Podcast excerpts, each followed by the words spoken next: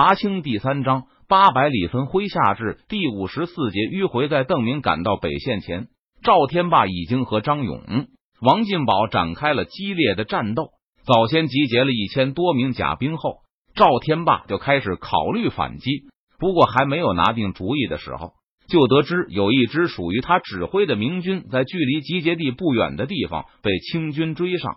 赵天霸立刻带领数百甲兵赶去增援。当时他想的是接应这支部队，然后就撤出战斗，所以没有派使者去报告邓明。粘住明军的是李国英标营的骑兵，人数倒是不多，只有一百左右的骑兵。见到数百明军甲兵突然出现，这队骑兵大惊之下，立刻就撤开包围退走了。虽然成功的接应了这队兵马，但赵天霸从他们口中得知，前面还有一些明军被敌人缠住。赵天霸就继续带兵前进，尝试给更多的明军解围。连续逐退了两波标营甲旗后，赵天霸忽然发现前方开过来数百个清军步兵，这是王进宝的亲兵部队。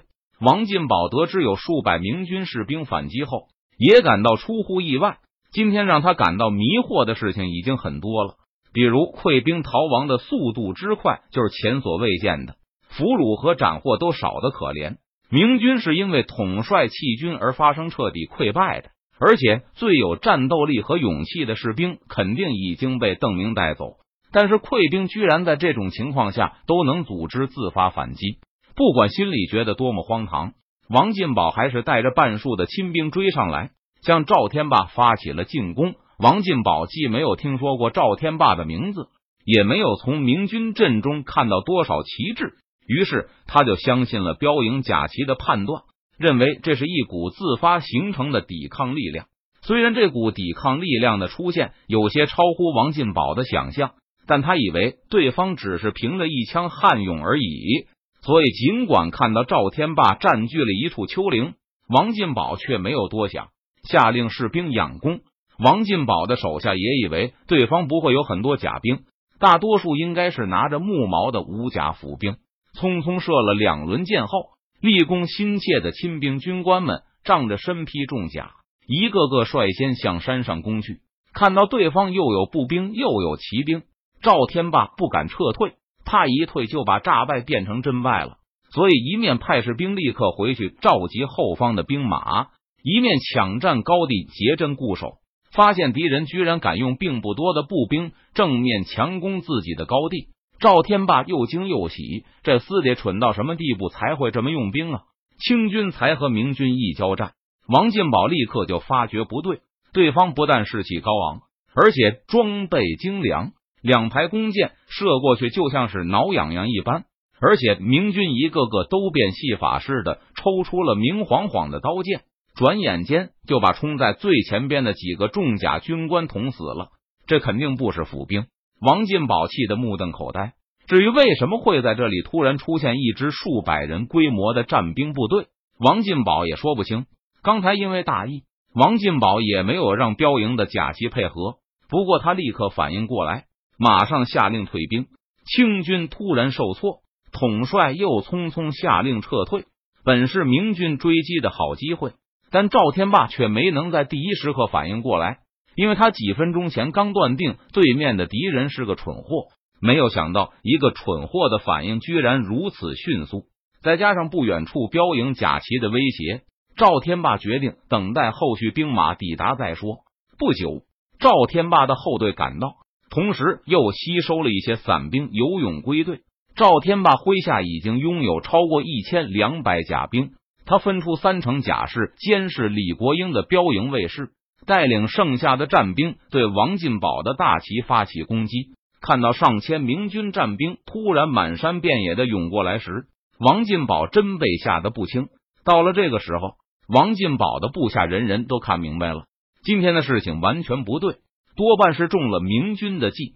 面对超过自己数倍的明军围攻，已经赶了近二十里路的王进宝根本无法抵抗。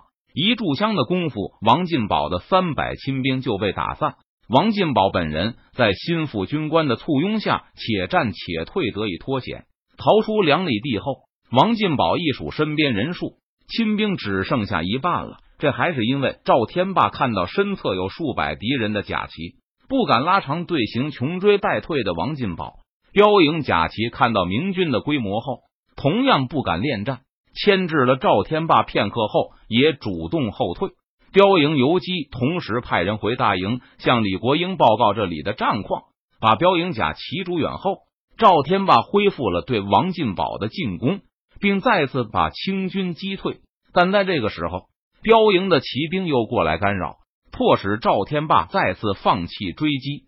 等到赵天霸第三次发动进攻时，他面前就不止王进宝一个敌将了。张勇已经闻讯赶到，与王进宝并肩作战，抵抗明军的进攻。面对明军的步步紧逼，清军越打越是心寒。对方弓箭、头枪一样不缺，甲胄比清军还要精良。更有一种两丈长的巨马长枪，绝对是攻防兼备的利器。不但让标营甲骑十分忌惮，就是拿来招呼清军步兵也是威力无穷。清军官兵从上倒下都清楚己方是中计了，今日之战绝对无法杀了。本来体力就已经疲惫，现在更连士气都失去了。要是换其他的露营披甲，说不定此时已然崩溃。但张勇和王进宝都是多年征战的宿将，身边亲兵的战斗意志也绝非一般露营士兵能比，所以仍在努力支撑。如果再败一阵，我就不知道部下会怎么样了。趁着明军进攻的间隙，王进宝、张勇以及标营的游击聚集在一起商议对策。不等另外两个人张口，王进宝就首先道出难处，称他的部队已经到了极限。王进宝从贵州带来了七百个亲兵，今天除了一百人留守军营外，都带出来参与追击。刚才连败两阵，让王进宝损失了二百多名手下。现在除了仍有一队亲兵不见踪影外，剩下的三百多人都聚集在王进宝身边。张勇知道王进宝说的是实话，跟着王进宝出营追击的六百亲兵，三亭里已经去了一亭。战末的还是亲兵中最勇敢的官兵。刚才撤退中还有一些亲兵因为惊慌而丢下了武器和盔甲。虽然将领的亲兵营号称可以为统帅战斗至最后一人，但实际上是做不到的。王进宝的这些亲兵都是跟随他多年的旧部，不然早已崩溃。张勇从贵州带来了八百个亲兵，同样都是跟随他多年的嫡系。今天张勇在营里留下了二百兵，眼下在他身边集结起来的亲兵也有五百多。目前张勇的亲兵是抵抗赵天霸进攻的主力，王进宝只能起到微弱的辅助作用。现在我们没法撤退，从这里返回大营要跑上十几里路。虽然局面非常险恶，但张勇显得相当沉着。贼人以逸待劳，显然是早有预备。如果我们撤退，被贼人衔尾追杀。十个人顶多有两三个人能活着逃回去，盔甲武器更会丢得干干净净。或许标营的甲旗能够比较轻松的撤退，但标营的游击也知道，张勇和王进宝的亲兵虽然人数不多，却是清军的重要武装，战斗力远超其他露营。为了李国英后续的战斗，标营游击决心尽力帮助这两人带着亲兵脱险。反正标营都是骑兵，而明军骑兵有限。游击觉得，即使局面变得更加险恶，标营只要想全身而退，还是不难做到。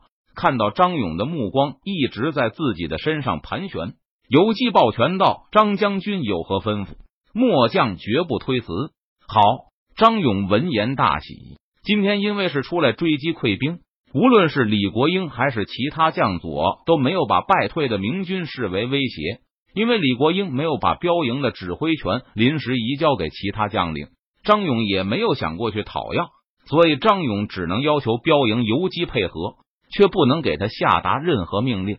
而在张勇设想的反击计划里，标营甲旗却是不可或缺的一环。贼人下一步多半会攻打王将军的将旗，没有太多的时间可以耽搁。张勇在地上简略的画了一个图。用长剑点着，迅速的说起来。现在王进宝负责防守的阵地，仅仅靠着长江，只有很短的一段。而张勇则承担了大部分防守任务。刚才赵天霸攻击的就是张勇的阵地，但没有多久，明军就自动退下去了。显然，对方也察觉到，比起强弩之末的王进宝，张勇这支新到的生力军抵抗力要强很多。关闭我坚持不了多久。王进宝再次重复道：“他的部下追击时跑在最前面，紧紧跟在标营身后。遇到明军时已经很疲惫，连败两阵，被明军追杀数里后，官兵都已经精疲力竭。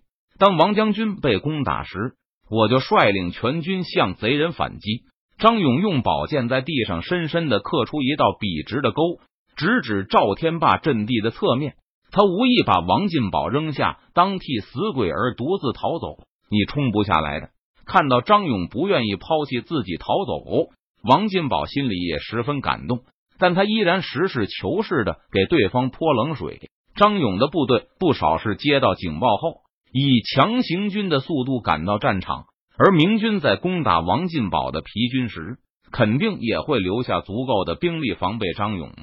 王进宝觉得张勇就算再英勇，也无法冲垮明军的阵地，还有可能被明军一个猛烈的反击打垮。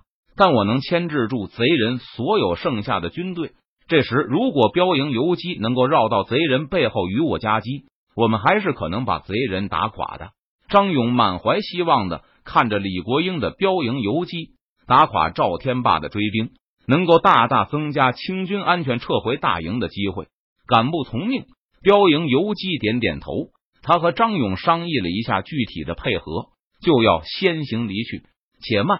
张勇唤住游击，叮嘱道：“一旦击垮贼人，哪怕是把贼人打的后退一段，我们都要立刻离开，千万不要再追击贼人了。”现在，张勇、王进宝还有标营的游击都怀疑邓明根本没有走，就在附近操控全局。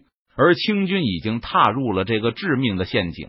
不过，对王进宝和张勇来说，幸运的是，沿江的这一路，明军由一个名不见经传的名将统帅。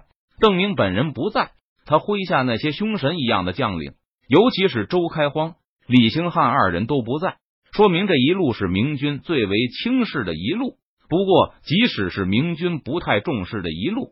他们表现出来的战斗力也让张勇和王进宝感到骇然。这些明军的装备比他们二人的亲兵营还要好，士兵能够撤退二十里，然后迅速重整反击。后一项，张勇和王进宝自问绝对做不到，连想都不敢想。这一路明军表现出如此的战斗力，那么另外两路明军的攻势可想而知。尤其是邓明能够指挥全军集体炸败。然后予以重整。现在一想到此人，张勇和王进宝都有汗毛倒竖之感，一心想尽快返回营地闭门死守，再也不动尾随追击的念头了。在张勇看来，其他两路的露营战斗力不如自己和王进宝的亲兵，遇到的明军更强，溃败已成定局。无论明军是尾随追杀到李国英的大营，还是向北旋转包抄。都会堵住北方清军的退路，因此反击就算能够得手，张勇也不打算追击赵天霸，只要对方不干扰他退兵就行。张将军放心，标营游击再三保证绝对不会贪功，急急忙忙的去部队中布置任务去了。走的时候，游击还腹诽道：“张勇以为我是不知轻重之人吗？都什么时候了，能打退贼人就烧高香了，还敢追击？”为了迷惑明军，标营骑兵故意从原路退走，然后偷偷绕圈子去赵天霸的侧翼。标营走了，赵天霸看到清军的骑兵离开后，不禁迟疑了一下，在心里盘算着：刚才一直因为有这支骑兵在，我才无力全力猛攻。对此，想必敌将也是心知肚明的。他肯放标营走吗？是不是想包抄我？刚才赵天霸已经察觉到新赶到的清军尚有一战之力，而被他连续击退的早先那路清军已经到了崩溃的边缘。若是拖上片刻，我就能更好的观察敌情。不过那样就会耽误时间。如果标营是因为提督在中路的进展顺利而不得不回援的话，我就应该尽快的打垮张勇和王进宝二贼，追上去掩护提督的侧翼。现在敌兵失去标营骑兵的掩护后，一旦败退，就再也没有收拢的可能。赵天霸实在无法拒绝这样大的诱惑，决定不再等待，而是立刻发起进攻。由于明军一直牢牢掌握着主动权，始终在进攻，而清军只能被动防守。之前赵天霸总有余力让部队轮番休息，下定决心后，赵天霸就命令休息了片刻的四百甲兵打头阵，向江边的王进宝部发动进攻。明军刚刚出动不久。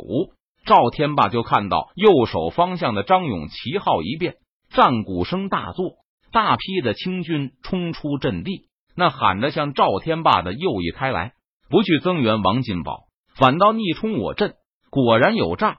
见状，赵天霸冷哼一声，但他没有稳固防守，而是命令六百士兵摆开阵势，准备等清军走上半山腰后，就居高临下的发动反击。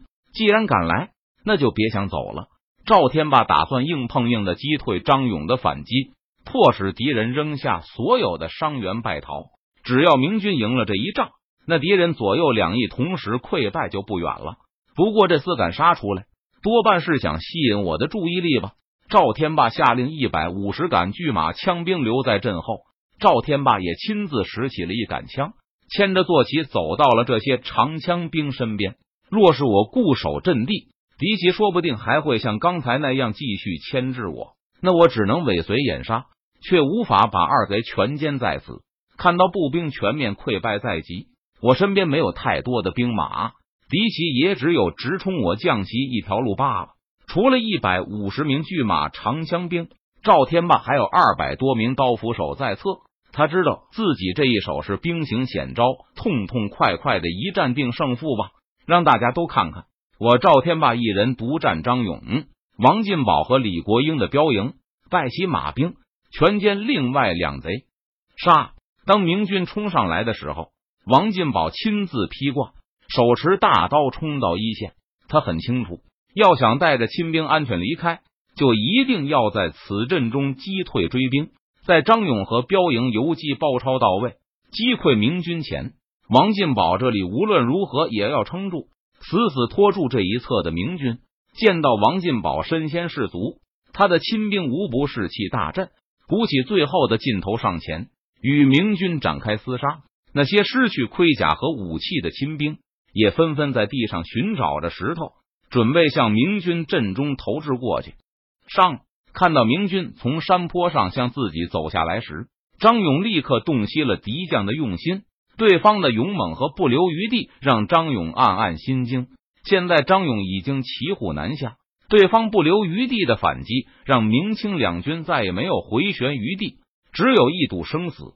敌将是不是看破游击的行动了？他这个阵势是要拼命啊！他的兵力不占上风，却宁可冒全军崩溃的风险，也要把我们一网打尽。张勇一边督促士兵上前应战。一边在心里庆幸，嗯，邓明手下的一个无名之辈都这样凶狠，幸好邓明没走我这一路，胜负在此一举。标营骑兵迂回到位后，标营游击以最快的速度排列好进攻的队形。今天李国英把一千标营中的八百人都派出来追击，以游击想来，中路的那四百标营骑兵现在大概也在节节抵抗。牵制着缺少骑兵的明军，让他们无法快速追击中路的清军。看到明军兵分三路，在进攻江边王进宝的同时，还让一支部队出阵与张勇展开对攻。标营游击知道，眼下的情况不是全胜就是全败，再也没有各让一步的余地。全军突击敌将将旗，若遇到贼人的长枪拦住，就下马布战，以最快速度突破敌阵。杀死敌将后，立刻回援张将军，把贼人一个不留的悉数斩杀。标营游击以最快的速度说完命令，抽剑出鞘，面向着众军官高呼：“冲啊！”川陕总督的标营卫士此时人人刀剑出鞘，军官们纷纷举起武器，响应着游击的命令冲。正当万分紧张的时候，清军的侧面传来惊慌的喊叫：“敌袭！敌袭！”正要开始加速的标营甲骑闻言都是一愣，左手一翼的骑士纷纷向响起声音的方向看去，顿时更多的惊叫声炸响。敌袭与此同时，在将旗下严阵以待的赵天霸也看到一队打着红旗的骑兵突然出现在标营骑兵的侧面。这些明军骑兵刚才就发现了标营的行踪，在四百标营卫士朝着赵天霸的方向排兵布阵时，二百名明军骑兵在他们左侧。利用丘陵的掩护，抢先布阵完毕。现在，明军骑兵排着紧密的队形，分成前后两排，向标营甲旗发起了冲锋。